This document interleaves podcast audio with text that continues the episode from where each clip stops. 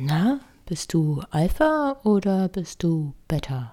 Ja, ich habe mir die letzte Zeit einige ähm, Date-Seiten angeguckt und einige YouTube-Kanäle mit Dating-Tipps. Denn äh, ich hatte ja vor ein paar Wochen das Thema und da bin ich auf so eine Bubble gestoßen. Und dann dachte ich mir, huh, mach ich da mal eine Folge drüber. Ist echt interessant. Also, ich sag mal, geht man so 30, 40 Jahre zurück, ähm, ist man ungefähr auf dem Stand.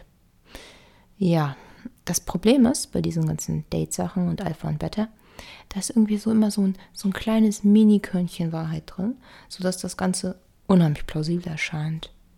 Ja, zum Beispiel. Reptiliengehirn wird genannt. Ähm, Frauen haben ein Reptiliengehirn und wenn sie dann ein Alpha treffen, dann gehen sie auf jeden Fall zum Alpha und ähm, ja, werden alles für ihn tun, denn die Leidenschaft bindet sie an den Alpha. Während man als Mann, naja, da kann man auch mehrere Frauen haben, denn Männer binden sich nicht emotional und das ist alles nur körperlich und biologisch und man sollte auf jeden Fall ein Alpha werden und sagen, was die Frau zu tun hat. Also es gibt von oben nach unten. Ähm, also es wird deutlich gesagt, dass man nicht gleichberechtigt ist, sondern dass eine Frau geführt werden möchte. Und als ich mir das so angezogen habe, dachte ich mir, holla die Waldfee, was geht denn hier ab? Mann, Mann, Mann. Eigentlich wollte ich eine Folge darüber machen, über, ja, über Bindungsangst und Menschen, die sehr, sehr lange warten, bis sie einen Partner finden oder sich eventuell nicht trauen. Denn davon gibt es ja immer mehr. Und ich wollte noch eine Folge eventuell machen, dass es echt schwer ist, Online-Dating äh, als Mann zu betreiben. Denn ey, nur 20% werden gesehen bei Tinder. Ah! Ja, und dann bin ich in diese Blase gefallen. Und sie hat mich angesogen. Und wenn man eine Stunde bucht, Beratung, kann man so bis zu 300 Euro dann bezahlen, dass man Alpha wird. Natürlich gibt es auch Pakete und so. Aber in dem Moment dachte ich mir so, okay.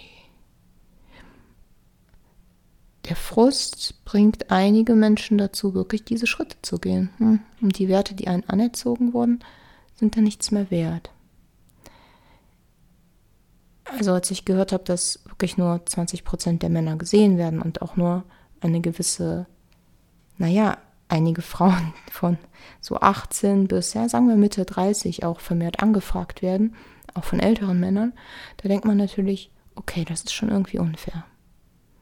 Erstens, wenn man ein Mann ist, mittelattraktiv, einfach mittel, da hat man anscheinend gar keine Chancen. Und als Frau hat man ein Ablaufdatum und natürlich auch ähm, optische Kriterien.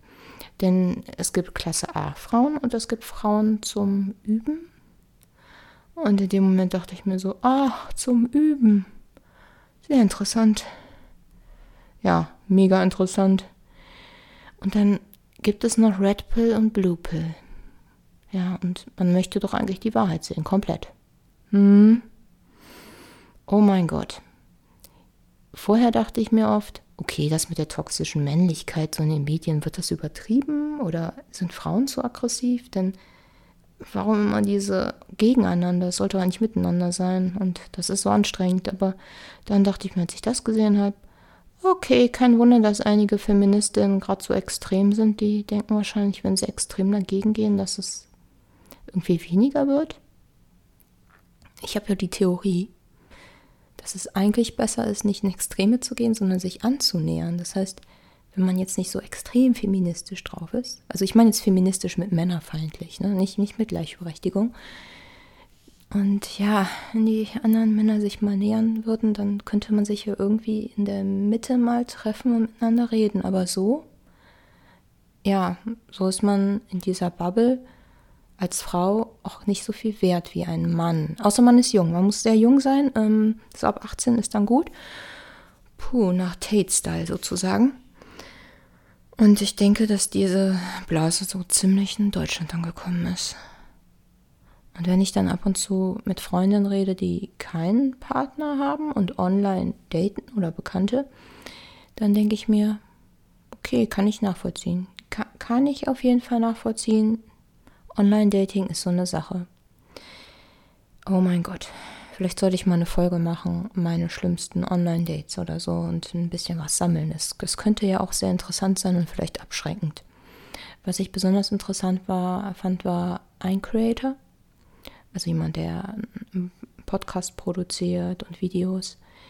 Der meinte wirklich, dass beim ersten Date, wenn man die Frau nach Hause einlädt und die kommt nicht nach Hause, dann, dann geht das schon nicht. Das ist das nichts wert, denn die muss hören.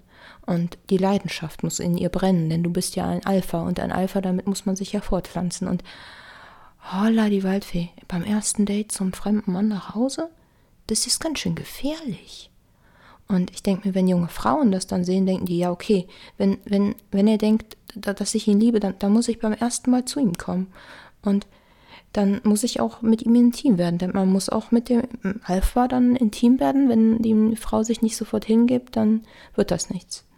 Natürlich muss man dann gucken, charakterlich, ob die Frau dann auch mehr ist oder weniger. Einfach mal gucken, ne? So F plus oder so wird dann genannt. Oder ja, temporär geht das dann. Und ich denke mir immer so, mietet ihr euch einen Sportwagen oder was? Und dann denke ich an die jungen Frauen die sowas hören und damit groß werden und die wirklich Gefahren auf sich nehmen. Bei einem fremden Mann einfach in die Wohnung, du kennst ihn nicht. Online-Dating, man chattet ein bisschen und dann fährt man zu dem Mann nach Hause. Oh mein Gott, ey, ich, ich glaube, vielleicht sollten, sollten wir mehr Märchen hören, ne? Und wenn ich dann auf YouTube und auf anderen Sendern diese ganzen Mörderdokus da im Kontrast sehe, denke ich mir so, naja, also da wird einem ja praktisch auch so gezeigt, sei mal ein bisschen vorsichtig und dann das andere Kontraprogramm. Dann erscheint das ja irgendwie total, ja, wie soll man so einen Partner finden? Das erscheint ja unmöglich. Und die Leute gucken ja noch auf ihr Handy. Das, also wenn man draußen ist, daten ist ja manchmal schwer, denn wenn alle auf ihr Smartphone gucken und AirPods in den Ohren haben, wie soll man da miteinander reden? Oh Mann, Dating ist, ist echt eine schwierige Sache. Alleine wer zahlt? Soll man das jetzt teilen als Mann oder der Mann bezahlt? Oder ich finde es ja eigentlich ganz schön, wenn beim ersten Date, wenn man schon eingeladen wird. Allerdings habe ich das letzte Mal vor 14, nee, 15 Jahren gedatet mit meinem Ehemann. Ähm, beim zweiten, ich glaube, ich habe ihn danach ins Kino eingeladen, sodass wir das aufgeteilt haben. Aber ähm, ich finde es ein bisschen romantisch. Es, es, muss ja nichts Großes sein, kann ja auch nur ein Kaffee sein, so ein Kaffee, äh, Euro oder so. Und dann trinkt man zusammen Kaffee, unterhält sich. Das ist ja nur eine Geste. Und man soll ja später auch als Team agieren.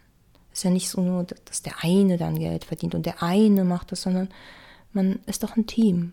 Also man redet miteinander, guckt, was man für Ziele hat und teilweise verdient der mehr, dann verdient der mehr und man guckt, wo möchten wir hin? Und so sollte es doch eigentlich sein und nicht von oben nach unten gucken. Oder ich habe halt ein sehr, sehr altes Rollenbild. Das ist jetzt ein altes Rollenbild. Oh mein Gott. Ganz ehrlich, ich bin froh, dass ich momentan nicht mehr daten muss. Und online an Dates zu kommen, wenn man übersehen wird oder wenn man dann auf einmal zu alt wird und irgendwas abläuft, das ist alles so oberflächlich. Hm. Allerdings, ich, ich habe Hoffnung. Ich kenne so viele junge Menschen, die, ähm, ja, die sich im richtigen Leben kennenlernen oder auch mal online und wo der andere Part nicht so ist. Ich kenne jede Menge junge Männer mit 16, 17, 18, die einen Selbstwert haben, ein Selbstbewusstsein und gleichzeitig auch Respekt. Und ich hoffe, dass auch junge Frauen, die auch Selbstwert und Selbstbewusstsein und Respekt haben, dass die sich dann treffen und dass wir vielleicht ja, dann zum gesünderen Umgang miteinander finden. Und vielleicht sollten wir auch diese große junge Männergruppe, die so frustriert ist und jetzt auch sehr schlecht an Partnerin kommt, vielleicht auch verursacht durch Corona und durch den Lockdown und durch die Einsamkeit, dass wir da vielleicht mal wieder gucken, dass, dass man die Menschen verbindet und dass wir sie nicht zurücklassen und fangen lassen von Männern, die ihnen sagen, dass sie Alpha sein müssen und die Frauen dominieren müssen. Hm. Nur wie soll man das anstellen? Hm. Also ich habe keine Idee. Hast du eine? Ja. Das ist es eigentlich, was ich dazu zu sagen habe. Ich glaube, besser, ich sage da auch gar nicht mehr. Man muss ja auch manchmal. Ich habe mir echt lange überlegt, ob ich diese Folge überhaupt aufnehme. Denn diese Bubble ist sehr aggressiv. Und dann, dann hat man hinterher so einen Mob, der hinter einem her ist, weil man einfach eine andere Meinung äußert. Und dabei ist meine Meinung, glaube ich, recht milde und in der Mitte. Und ja, ich mag Männer. und ich mag auch Frauen. Und ja, ich hoffe, dass wir demnächst wieder gleichberechtigt sein können. Jedenfalls beim Dating wäre das schön. Was denkst du, ne? Ja. Ich hoffe, du, du hast da die ähnliche Meinung. Aber wenn du eine andere Meinung hast, dann, dann kannst du mir gerne schreiben. Ich bin, ja, bin dafür offen. Ich fand das sehr interessant, mal in diese Bubble einzuweichen und, nee, einzutauchen, einzuweichen, einzutauchen und mal zu gucken, was da so auf mich wartet, ne? Mhm. Dann Dankeschön, dass, dass du so lange gewartet hast und mir zugehört hast. Und ich hoffe, wir hören uns wieder. Bye.